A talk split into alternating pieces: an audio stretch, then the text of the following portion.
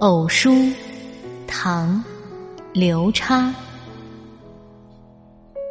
日出扶桑一丈高，人间万事细如毛。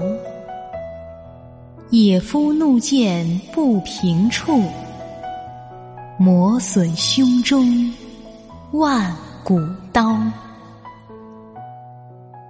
我们先来解释一下扶桑。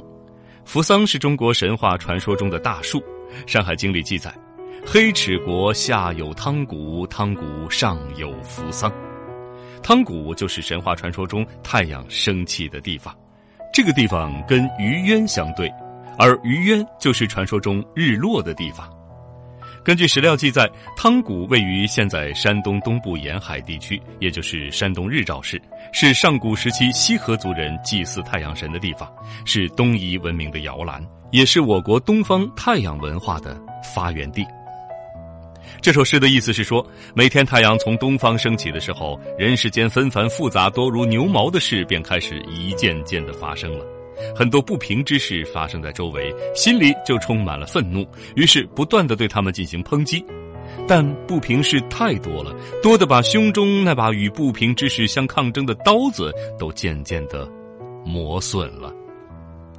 刘叉自幼形成的行侠仗义的秉性，并没有因为读书而有所改变，依然保持着傲岸刚直的性格。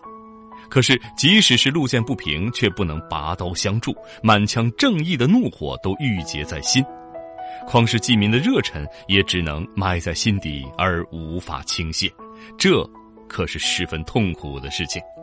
所以，刘叉胸中的那把无形的刀，那把除奸佞、斩邪恶的正义宝刀，只能任其消蚀，听其磨损。